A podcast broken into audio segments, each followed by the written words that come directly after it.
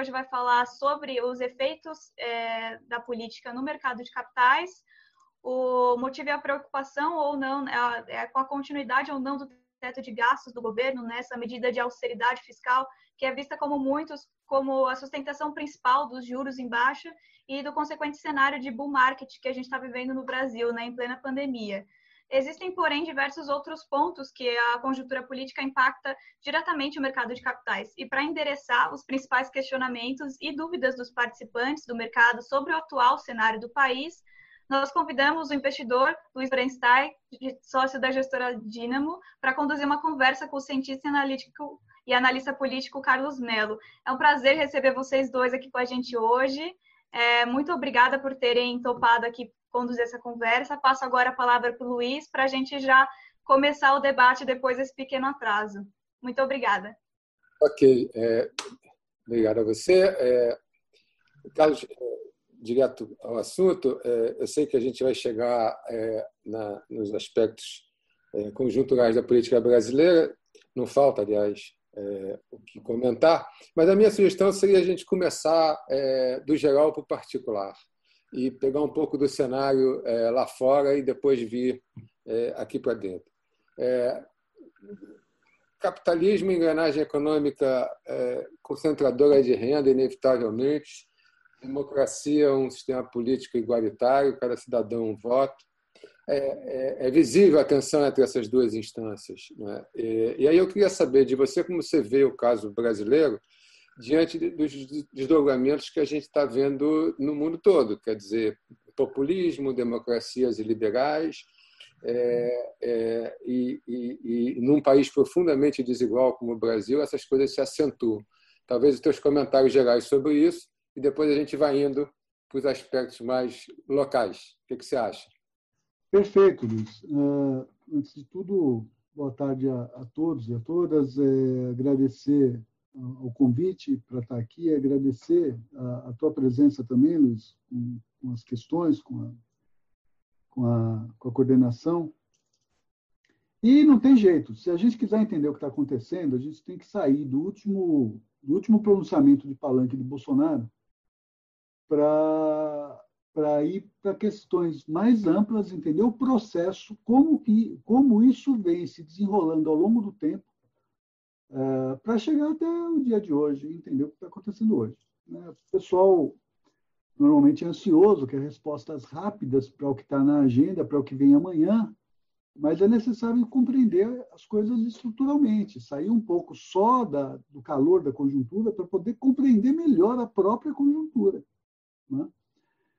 Podem ficar tranquilos, eu não vou até a deriva dos continentes, não, eu não vou, né, voltar para tempos pré-históricos, mas é necessário dizer que nos últimos 40 anos o mundo passou por uma transformação extraordinária.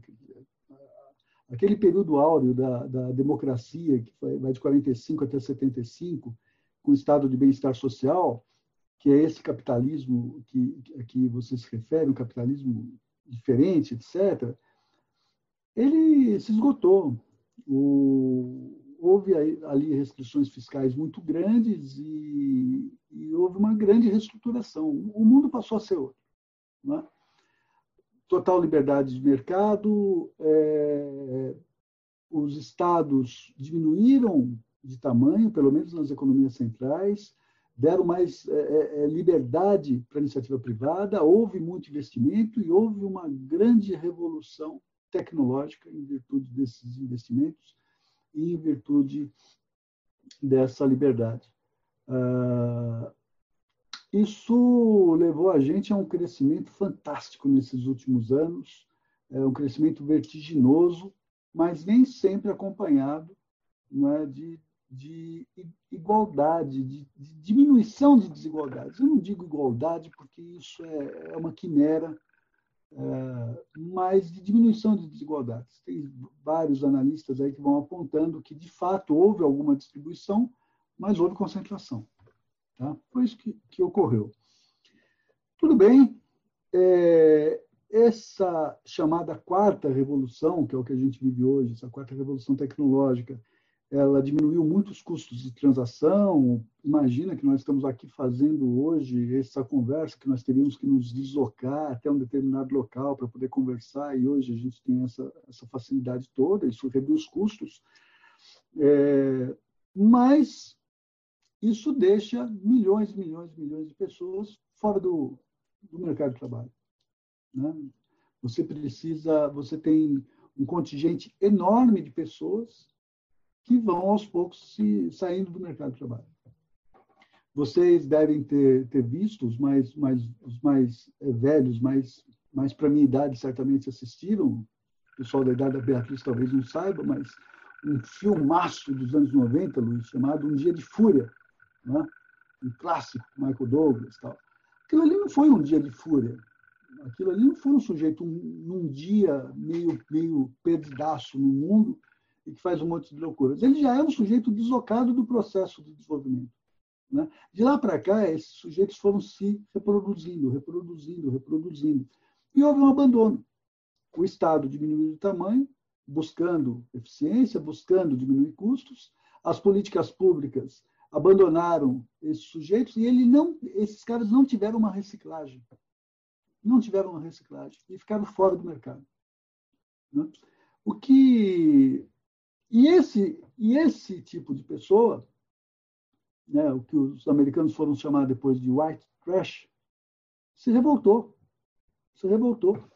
Não teve resposta da política, até porque as coisas na política são complicadas. As coisas acontecem primeiro na tecnologia, você tem uma grande mudança tecnológica, uma grande transformação tecnológica que vai resultar em uma grande transformação econômica, que vai afetar a sociedade, e só depois a política, se for muito preparada, que vai dar respostas. Então, a gente vive num momento em que houve uma grande mudança, a política não conseguiu dar respostas.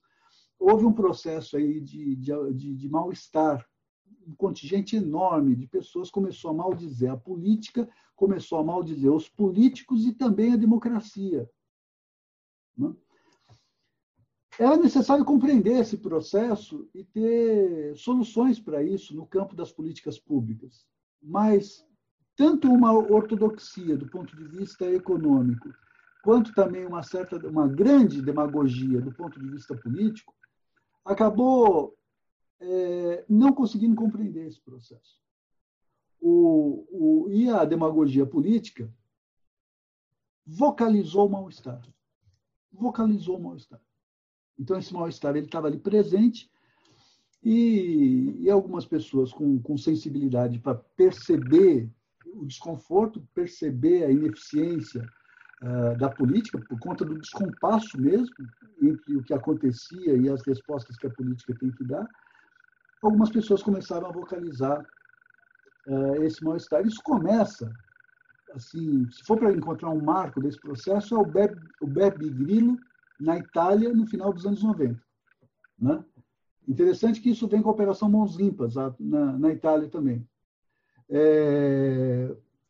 Bom, dando um salto, nós chegamos a Donald Trump em 2016, nos Estados Unidos, né? É o que o Sérgio Abranches está chamando agora de presidentes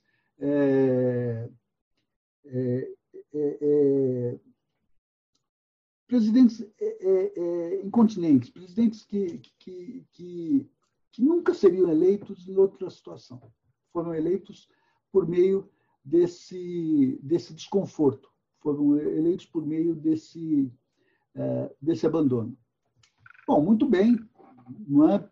Houve ali uma aliança entre essa demagogia e a ideia de que o Estado tem que ser reduzido, e etc. E, de fato, o Estado, em alguns casos, precisa ser reduzido. E, de fato, o Estado, em alguns casos, não é bom gestor. E, de fato, em vários casos, o Estado gasta mal, né? Mas, veja, o que tem que se procurar não é o Estado zero, é o Estado eficiente. E não se procurou o Estado eficiente. O que se procurou foi o Estado inexistente. Esse mal-estar só cresceu, e os demagogos eleitos nessa onda não conseguem dar respostas para esse mal-estar. A Covid-19, Luiz, a pandemia, Ela não inventou nada disso. Ela apenas catalisou esse processo. Qual é a grande mudança trazida pela Covid-19?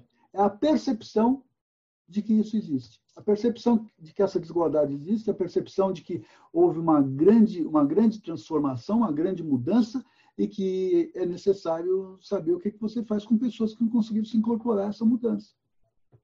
É necessário ter claro isso.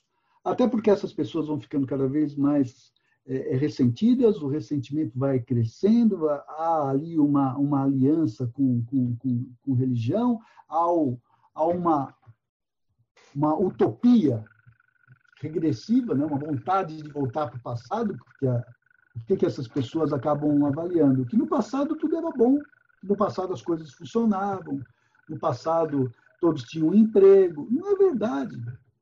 E também não é possível voltar para o passado. Mas essa nostalgia acaba fazendo parte da política também. Né?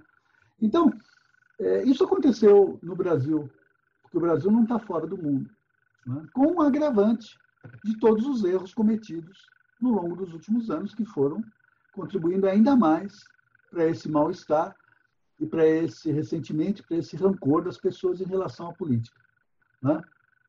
Então, nós temos tanto Donald Trump como um presidente incidental, mas Jair Bolsonaro também como um presidente incidental. Em condições normais, dificilmente teria sido eleito. Né? Bolsonaro teve uma sacada inteligente, ele sabia que ele vocalizava o rancor, o mal-estar em relação à política, mas ele precisava de algo mais. Ele sacou ali que havia uma possibilidade de aliança com o liberalismo e se vinculou inteligentemente, do ponto de vista dos seus objetivos políticos, ao Paulo Guedes. Foi essa aliança que se deu. No entanto, essa aliança ela não é consistente. Por que ela não é consistente? Primeiro, porque falta um diagnóstico correto do que acontece no mundo. Segundo, é água e óleo. A demagogia política e essa ideia liberal de ajustes, etc., elas não se fundem. Em algum momento, elas vão de encontro uma com a outra, que é o que a gente está passando agora. Carlos, posso te interromper um segundinho? A hora que você quiser. Tá bom.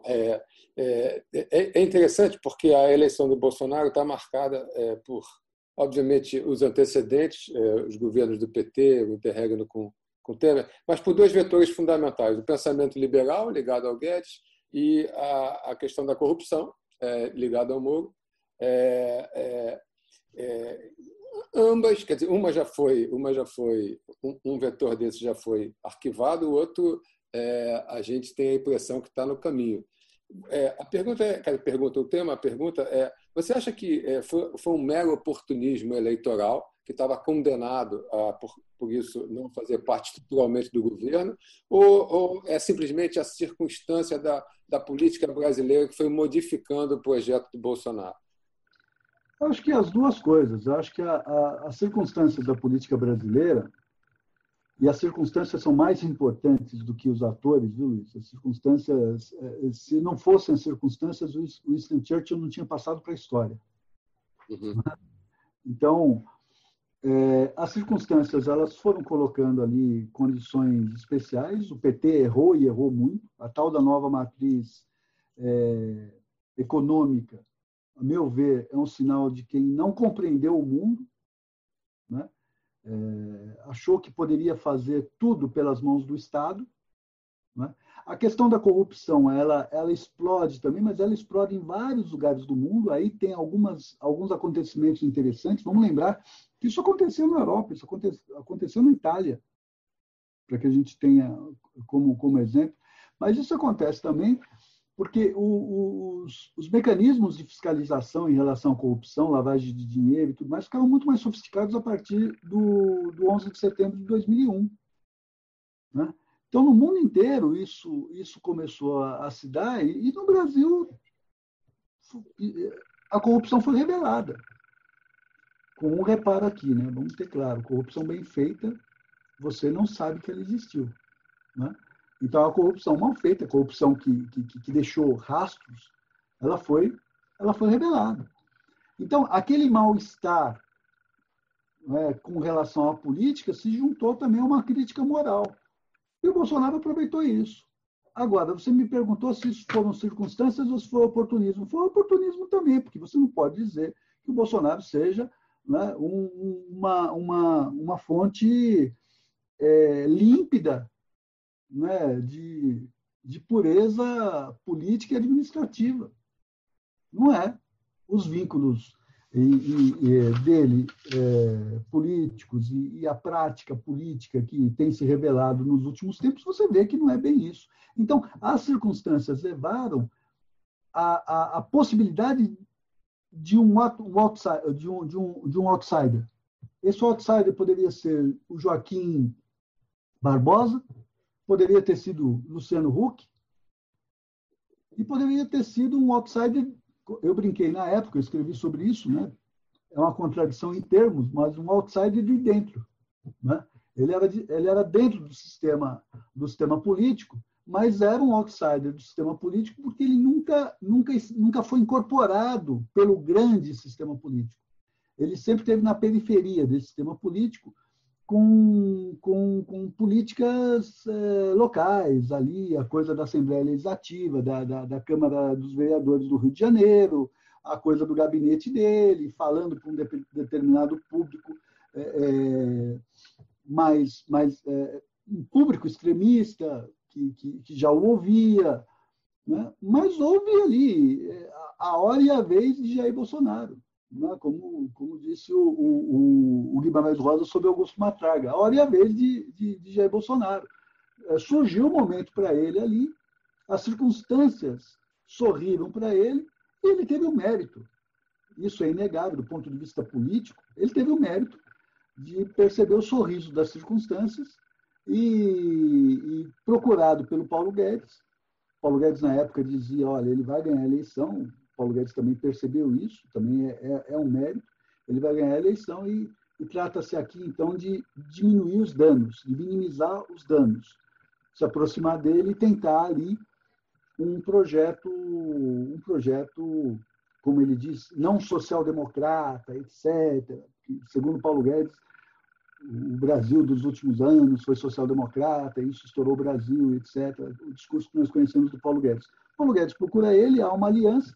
Mas essa aliança, embora digam que o Bolsonaro tem até... A relação do Bolsonaro com o Guedes não é igual ao do Moro. O Bolsonaro nunca viu o Guedes como candidato à presidência da República. Embora o Bolsonaro tenha ali uma certa afeição até pelo Paulo Guedes e tudo mais, o problema é que, do ponto de vista de visão de mundo, é inconciliável. Até porque... Esta situação toda, acelerada pelo Covid-19, você vai ter que ter um Estado mais ativo. Ah, mas vai ser um Estado gastador? Não precisava ser gastador. Aquela figura do Bolsonaro dizendo, olha, o teto, manteve o teto, mas o piso cresceu, então alguma coisa precisa ser feita. Eu concordo com ele. O teto se mantém, o piso cresceu, alguma coisa precisa ser feita, que é cavar esse piso, porra. Não é derrubar o teto. É? Só que o pendor corporativista, desenvolvimentista e tudo mais do Bolsonaro e dos seus próximos não vão cavar o piso, não vão diminuir o piso. A tendência é estourar o teto.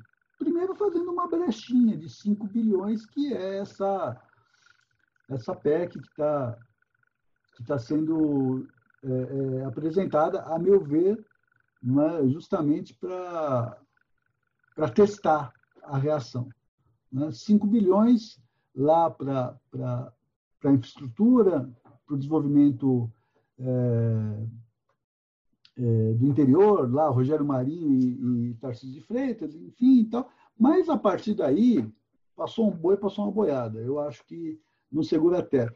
Que o teto não vai se manter, eu não tenho dúvida disso. O que a gente pode discutir aqui é o quanto que ele vai desmoronar. Se vai ser aberta uma chaminé, entendeu? Ou se vai ser mesmo um país a céu aberto, entendeu? Sem cobertura nenhuma. Talvez a gente fique no meio termo, mas agora, certamente que rigor, né, nós não estaremos, porque o Bolsonaro... Houve um processo aí, Luiz, sem querer me alongar, mas aí eu continuo, você continua me perguntando, houve um processo aí interessante que eu chamo da ironia das desigualdades do Brasil. Qual foi a ironia das desigualdades do Brasil?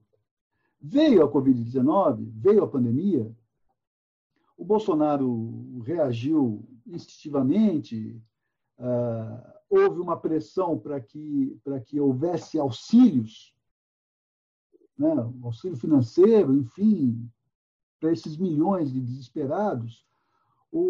A equipe econômica não via isso com bons olhos, propôs 200, o Congresso querendo sufocar o Bolsonaro do ponto de vista fiscal, a meu ver, deu um tiro no próprio pé quando propôs 500, e aí o Bolsonaro... não dobrou a aposta, mas cobriu a aposta com 600. E inadvertidamente, esses 600 trouxeram o resultado eleitoral. As pesquisas estão mostrando. Eleitoral popular. Então... As pesquisas estão mostrando isso. E só para concluir. E aí, se afigura para ele o que ele não tinha, que era uma perspectiva de um projeto para reeleição. Ele passa a ter, a partir... do aumento de gastos. E se você resolver agora diminuir os gastos e tirar dele a perspectiva reeleitoral, como ele olha para o curto prazo, ele não vai imaginar que daqui 2 anos você, com a metodologia do Guedes, você tem desenvolvimento e etc., e você pode estar crescendo lá em 2022. Ele quer manter a curva da popularidade alta desde já. Então, indo por esse caminho, quer dizer... Um governo que começou se sustentando numa perspectiva liberal na economia, a questão da corrupção muito fortemente, e que no início apresentou uma coisa relativamente inesperada, que foi a presença dos militares no governo, uma instituição que tinha muita credibilidade, ou ainda tem, foi desfazendo tudo isso. Teve o problema da pandemia, que é um desastre, né? E, no entanto, as pesquisas, essas últimas pesquisas, são muito surpreendentes. Então, a pergunta é, você vê o governo Bolsonaro como um governo que está se estabilizando nesse momento por conta do auxílio emergencial? Essa é a grande pedra de toque do governo Bolsonaro nesse momento? Ou seja, a gente está diante de um governo estável que está se fortalecendo, ou a gente está diante de um governo que está com uma trajetória claramente declinante? E aí, aproveito para incluir na pergunta uma questão que está se falando pouco, mas que vai ser muito relevante na política brasileira, que são as eleições municipais. Né? Como é que você vê esse cenário? Para a gente, no mercado, isso vai ser muito importante. Esse cenário das eleições, neste quadro do que você caracterizará como o governo Bolsonaro nesse momento. Olha, você perceba, Luiz, que na tua colocação, na tua pergunta, você usa a expressão neste momento 3 vezes. Tá? Neste momento, é verdade. Em primeiro lugar, vamos lá. Bolsonaro não descobriu a pólvora, que ele não sabia que essa pólvora funcionava desse jeito, mas ele não descobriu. Recursos públicos, programas de renda e tudo mais, têm forte resultado eleitoral. Não é? Nós temos idade para nos lembrarmos aqui de 2006, quando o PSDB amaldiçoava o Bolsa Família. Porque o Bolsa Família, porque essa, essa esmola, enfim, essa coisa toda. Tal. E o Lula estava crescendo. O Lula não ganhou no primeiro turno porque achou, porque cruzou os braços naquela eleição de 2006. A hora que ele foi para a rua, ele reverte a cena. Aliás, acontece um fenômeno em termos de eleição no mundo. O candidato tem menos votos no segundo turno do que no primeiro. Foi o Lula ir para a rua que ele destruiu o Alckmin. Por quê? Por conta desse tipo de política. E aí não dá para você se queixar do eleitor, não dá para você falar para o eleitor, essa gente que vota por causa desses recursos. Isso é um preconceito tolo, desinformado. O eleitor, ele vota de acordo com seus interesses. E há um tipo de eleitor que tem interesses imediatos que estão ligados a esse tipo de política pública. E o resto é preconceito de quem não sabe o que é não ter R$10 no bolso para comprar um litro de leite para o filho. Né? Então, o Bolsonaro, por conta dessas ironias todas, a Covid abriu essa janela de oportunidade para ele. Abriu essa janela de oportunidade para ele. E aí, essa última pesquisa do Datafolha, e quem está acompanhando pesquisas mais a miúde, como a maioria de nós acompanha, o Datafolha não foi surpresa, porque já se percebia um processo, né, onde o ruim e o péssimo estava caindo. O bom e o ótimo se mantinha e estava tendo uma transferência do ruim e péssimo primeiro para o regular e do regular para o bom e ótimo. Né? Então, essas políticas, elas rendem, né? elas dão resultado eleitoral, ponto. Elas, do ponto de vista do longo prazo, do ponto de vista do desenvolvimento do Brasil e etc., elas podem não ser muito saudáveis, e de fato não são.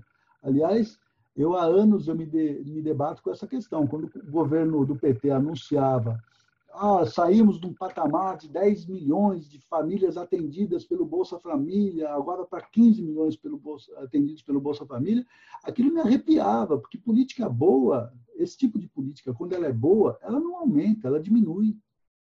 Por quê? Porque ela resolve o problema, ela vem para resolver o problema, ela tem porta de saída. Né?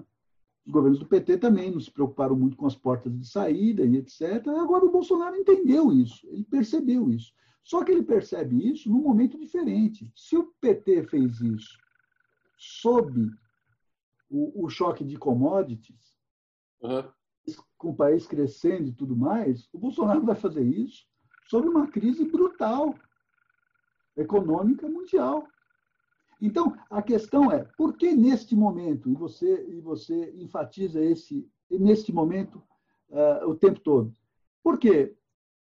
Essa política, me parece, que ela não é sustentável por conta das questões fiscais do Brasil. Então, os políticos, o entorno do presidente da República, seus conselheiros e tal, não percebem isso, que isso não é sustentável. Você pode ter certeza, você sair de um patamar de 600 para 300, já terá problema. Pois é, deixa eu te fazer, então, uma pergunta rápida. Desculpe te interromper. Quer dizer, parece haver assim, um trade-off entre a vontade política de continuar, né, com um estímulo que tem rendimentos eleitorais evidentes, mas é difícil imaginar que você possa fazer isso nesse Ministério da Fazenda. Né? Então, das duas, uma. Né? Ou você tem um problema com o ministro, né, com a equipe econômica, né, ou você tem uma dificuldade de sustentação política por esse caminho que deu essas pesquisas que, eu concordo, são números desse momento. Como é que você vê os dois cenários? Quer dizer, o cenário, o apelo político, não é, assistencialista predomina, a vontade de se reeleger conectada com isso predomina, e aí você tem um governo apoiado numa parte específica do Congresso, Centrão e tudo mais. Que perspectiva é essa do ponto de vista do cenário político brasileiro? E o que acontece ao contrário? Quer dizer, se você tem um recuo do assistencialismo, você preserva a política desse ministério e, em compensação, você teria um enfraquecimento óbvio, né, do Bolsonaro como candidato à reeleição. A questão é simples. Eu faço uma pergunta para todos os nossos ouvintes aqui. Se você acredita que o Bolsonaro é um estadista, não um estatista, um estadista, ele vai abrir mão do gasto e vai olhar para o futuro. Se você não acredita nisso, você tem a resposta que é o contrário. Não é? Agora, veja, como é interessante, você mencionou o Centrão, e eu quero recuperar o que você colocou na pergunta anterior, a questão municipal. Neste momento,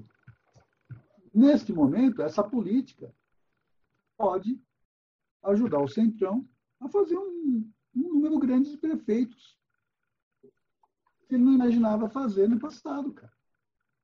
Então, há 6 meses, o que se queria era a distância do Bolsonaro. Não é? Agora não, até porque a imprensa está investigando isso, está olhando para esses dados todos, não são dados oficiais, mas tem muita gente levantando a possibilidade de você ter recursos públicos, sobretudo da saúde, que estão sendo repassados para municípios. Mas não é para qualquer município. Não vai ser para o município da oposição. Né? Por que o Bolsonaro vai no Piauí? Por que o Ciro Nogueira junta uma multidão no Piauí para abraçar o Bolsonaro e etc. Tal? São municípios atrás de recursos. Né? Então, mesmo que isso não tenha um fôlego maior, 2021, 2022, neste momento vai servir para eleger prefeitos e vereadores e aumentar a base do Centrão. Qual a importância da eleição municipal? Tem a coisa mais simbólica, que são as grandes cidades, se São Paulo é oposição ou se é de apoio ao governo, Rio de Janeiro, e etc. E tem isso tudo, que é para que as pessoas olhem, mas o que você tem que olhar é o seguinte, é a capilaridade política territorial. Então, lá na cidade de Icó, no Ceará, tal, quem é o prefeito, ele está vinculado a quem, quantos votos ele traz, quantos cabos eleitorais foram eleitos ali como vereadores, etc. Tal. O quanto que você acaba tendo depois capilaridade para eleger o deputado. E se o presidente estiver bom, estiver bem, eleger o presidente também, o governador e o presidente. Né? Então, as eleições municipais, nesse momento, a lógica é todo o recurso possível aos municípios amigos, né, para eleger o maior número de prefeitos. Entendeu? Porque lá na frente, esses prefeitos vão ajudar o deputado a se reeleger, qualquer que seja a situação do governo. Não dá para a gente acreditar, nós não temos mais idade e experiência histórica para acreditar em amor eterno e juras de amor do Centrão. O Centrão é absolutamente pragmático. E foi assim com Fernando Henrique, foi assim com Lula, Dilma. Ele é pragmático. Então, se o presidente está bem e se tem recursos, você tem o apoio do Centrão. Se o presidente está mal e não tem recursos, você não tem apoio do Centrão. Agora, a base sempre é ter ou não recursos. Se os recursos minguarem, o Centrão pula fora.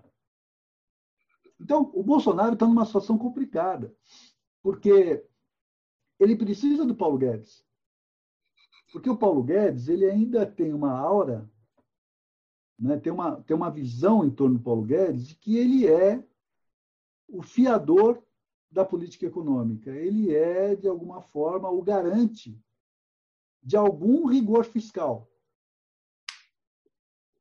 Então, ele não pode simplesmente se demitir o Paulo Guedes. Né? Embora haja muita gente no quarto andar do Palácio do Planalto, um andar acima do presidente da República, pedindo a cabeça do Paulo Guedes, tá? Pelas informações que a gente tem de bastidores. Né? Tem muita gente que quer... Bom, tira o cara, vamos para o gasto. Ah, coloca o O Roberto Campos Neto no lugar do Paulo Guedes, sinceramente, não faz sentido. Se é para colocar o outro fiscalista com rigor no lugar do Paulo Guedes, então para que tirar o Paulo Guedes? Né? Para que ter esse desgaste? Coloca o Rogério Marinho, coloca o Tarcísio, coloca alguém com essa cabeça desenvolvimentista, aumenta o gasto. Entendeu? Então, tem essa coisa. No entanto, o Bolsonaro, ele tem um problema, que é, se você não tem o Paulo Guedes, como que o mercado reage? O mercado se antecipa, o mercado vai para, enfim, vai mudar os preços relativos todos, enfim, vai para o câmbio, vai para a dinâmica própria do mercado que vocês conhecem melhor do que eu. Isso daí vai mexer com a política monetária. Então, eu não posso tirar o Paulo Guedes. Deixo o Paulo Guedes ali. É uma equação difícil. Mas eu também não posso ter o Paulo Guedes no esplendor do rigor fiscal.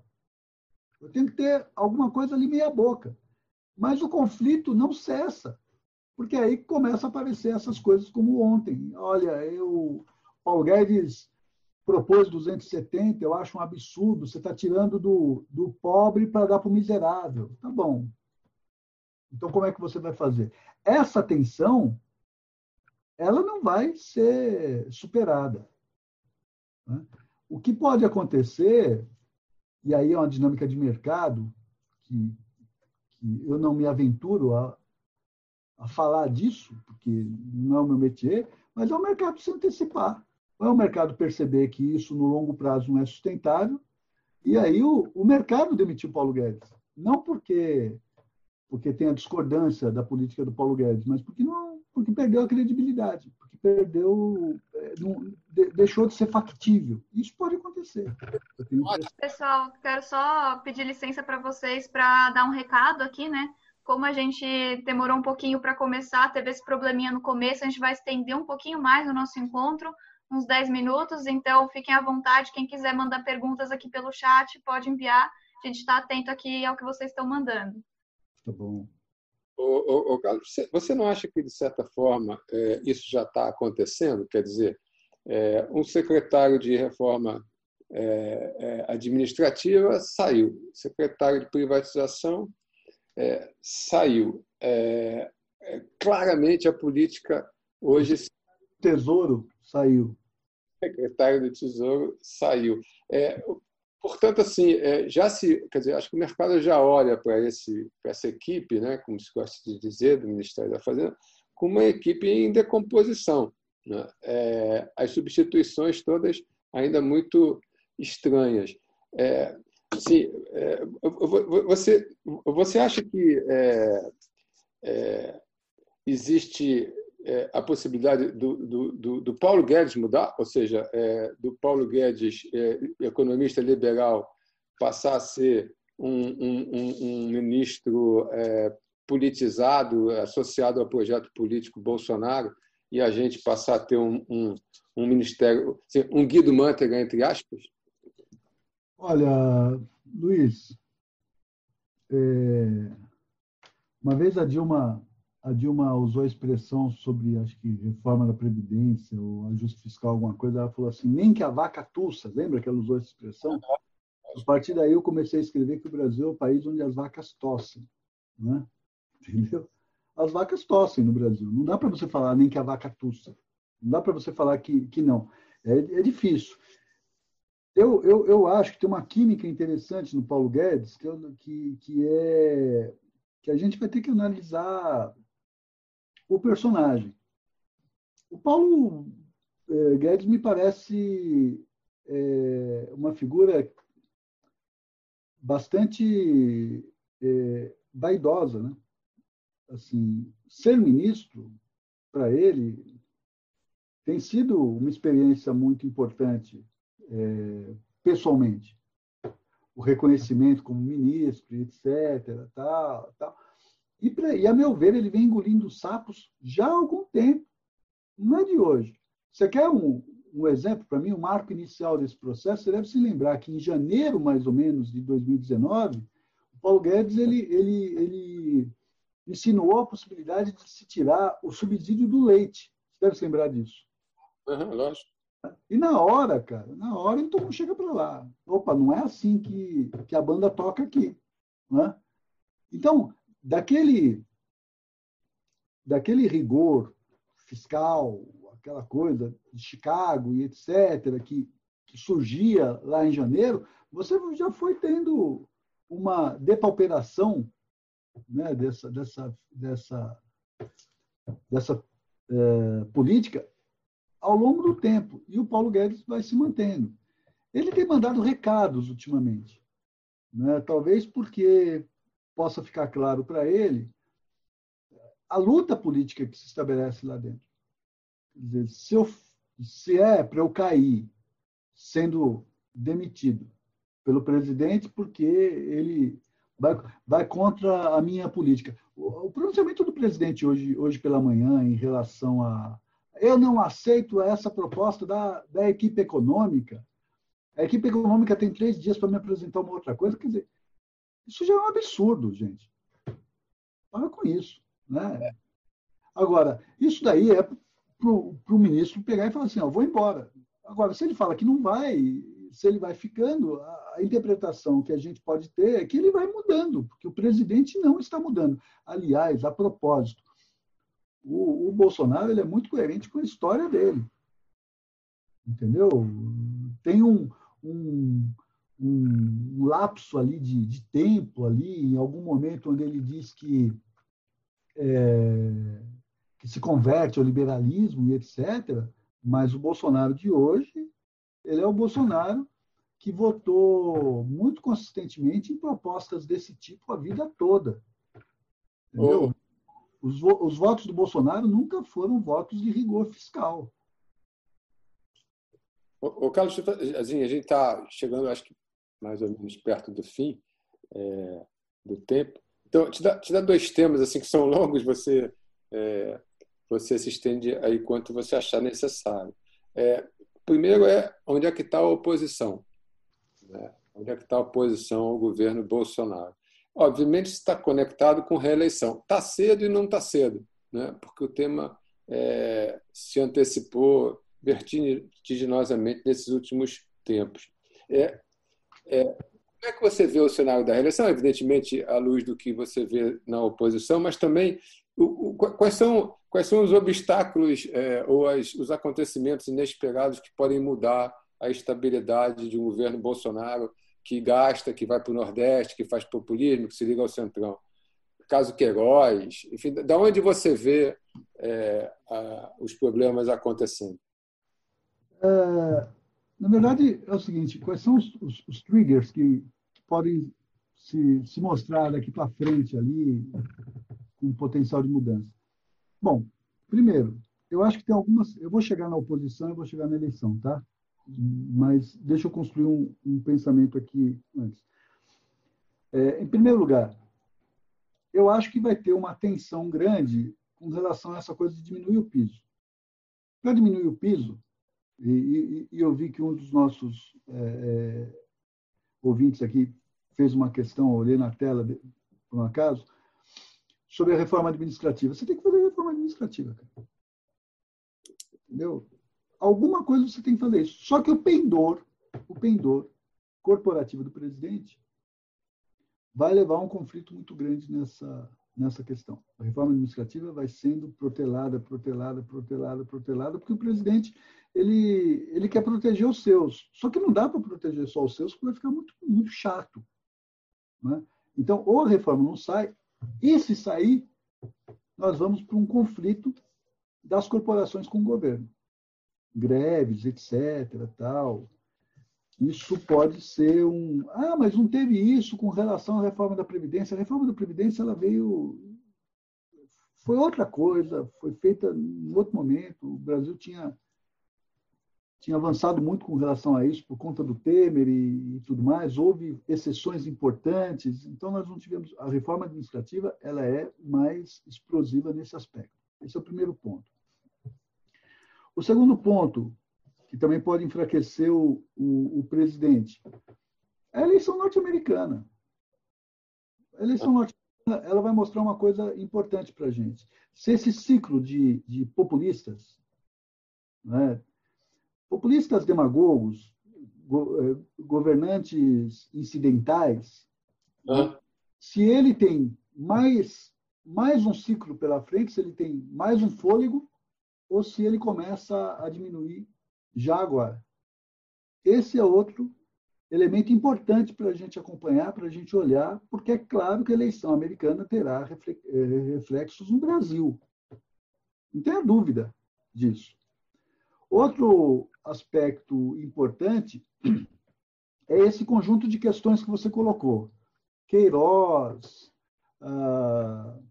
o fake news na eleição. Tem uma coisa interessante no calendário, que é o TSE.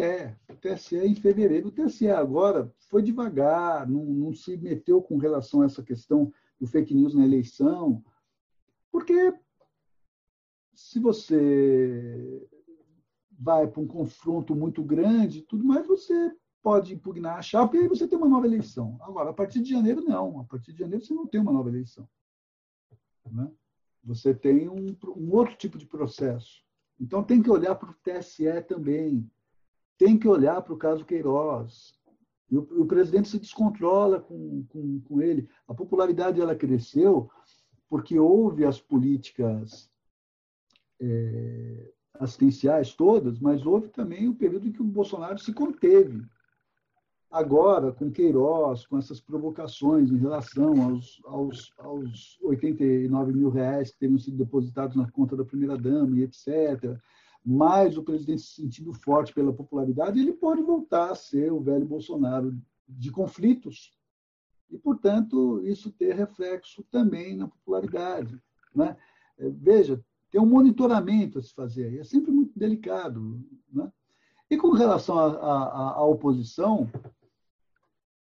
eu acho que a oposição, ela, primeiro a oposição, ela não consegue fazer aquilo que o Partido Democrata está fazendo, né? Que é juntar os seus cacos, colocar ali o Bernie Sanders, por exemplo, engolir o sapo e é o Biden e vai em frente e escolher uma pessoa como a Kamala Harris, enfim, fazer uma composição dentro do Partido Democrata, enfim, uma frente dentro do Partido Democrático. A oposição no Brasil não tem conseguido fazer isso.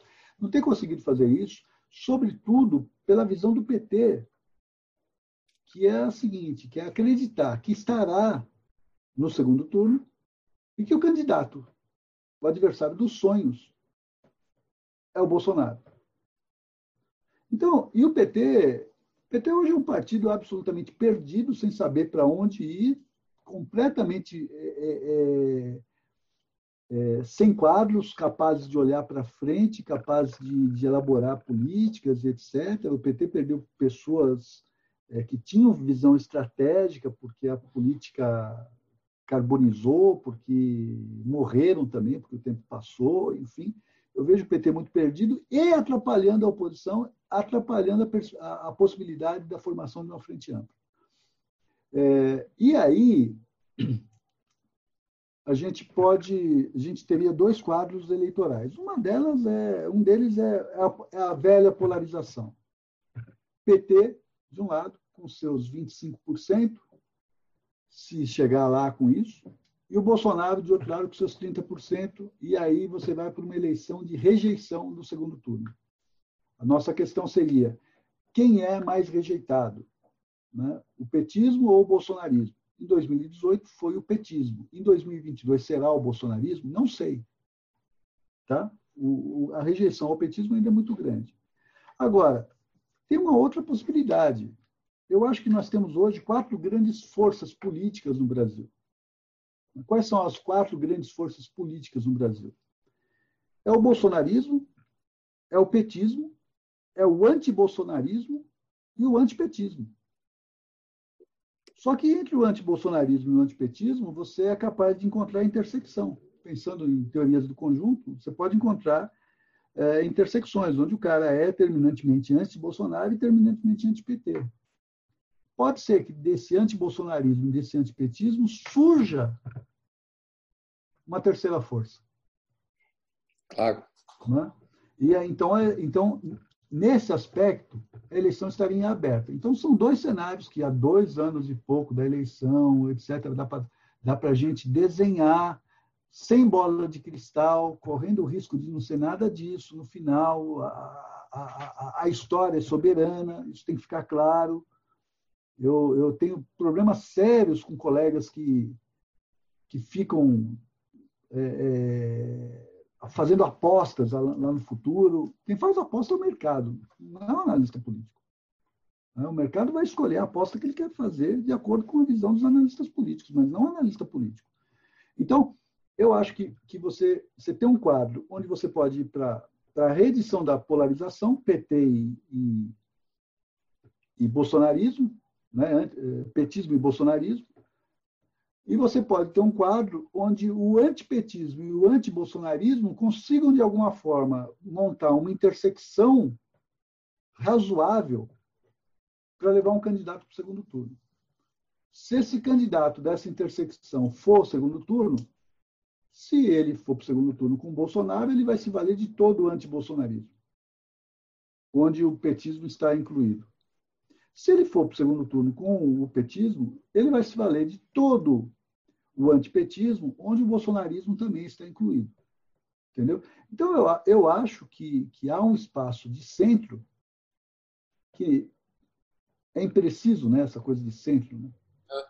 Mas alguma coisa que não é nem PT, nem bolsonarismo, que pode se viabilizar, né, como se fosse uma espécie de uma terceira via. O problema é que é dar nome ao... Em 98, o Delfim Neto, ele dizia o seguinte, ele dizia que, em 98, que um poste era capaz de ganhar a eleição do Fernando Henrique Cardoso. O problema era dar nome ao poste. Eu acho que a gente está nessa situação também. O problema é qual é o nome que vai aparecer daí. Ô, Carlos, fazer uma última pergunta, depois passar para a Beatriz, porque acho que a gente está encerrando. Aproveitar para me desculpar da maneira pouco educada que eu comecei, porque a gente já estava com certo atraso, mas, evidentemente, agradecer aí a você, principalmente, por essa conversa e o pessoal Capital Aberto pelo convite. E todo mundo que assistiu até agora, que teve a paciência de assistir. Mas, assim, a pergunta... Você vê, a política brasileira, ela até pouco tempo, a democracia brasileira, ou mesmo a não democracia brasileira, ela tinha um desenho partidário bastante razoável, né? Para 64, você tinha 3 partidos orgânicos, PSD no campo, o DN na elite urbana, o trabalhista no PTB. Aí vem a ditadura, e mesmo na ditadura você teve uma polarização na Arena e no MDB, e logo depois com a democratização, a coisa se conformou numa centro-direita ali no PFL, centro-esquerda o PSDB, o trabalhismo, vamos chamar a esquerda trabalhista, enfim, os trabalhadores no PT, o MDB, que se tornou o PMDB, ficou meio insosso, meio sem saber o que é. Até que... o governo PT, o que aconteceu durante o período PT, o interregno Temer, e talvez já alguma coisa no segundo Fernando Henrique, mas especialmente agora, você tem uma fragmentação partidária que eu acho que nenhuma grande democracia ocidental tem. Né? É extraordinário, porque, né, os nossos grandes partidos praticamente desapareceram, as siglas se multiplicaram, você nem mais sabe o que são esses partidos, muito menos os políticos que estão em cada partido. Então, a questão é nessa interseção do antipetismo e do anti-bolsonarismo, supondo que o governo Bolsonaro caminha por uma catástrofe econômica, porque eu acho que estadista ele não é, né? Assim, grande parte da expectativa do que a gente chama de mercado seria exatamente ver alguma coisa de boa acontecer nessa interseção. Diante desse quadro partidário, dessa história partidária, teria que ser necessariamente um outsider, quer dizer, paradoxalmente, o grande adversário do outsider será um novo outsider? Olha, eu acho que a coisa do outsider foi muito forte em 2018, mas a experiência com o outsider, ela desaconselha você ficar procurando o outsider toda hora. Né? A democracia. Enfim, algumas lições você tem. Eu acho que tem alguns elementos importantes, que eu acho que positivos até. Primeiro é o seguinte, o Congresso aprovou, a despeito dos seus interesses, né, aprovou uma legislação que começa a valer agora nessa eleição, que é o fim da coligação proporcional e o fim e a cláusula de barreira, o estabelecimento de uma cláusula de barreira.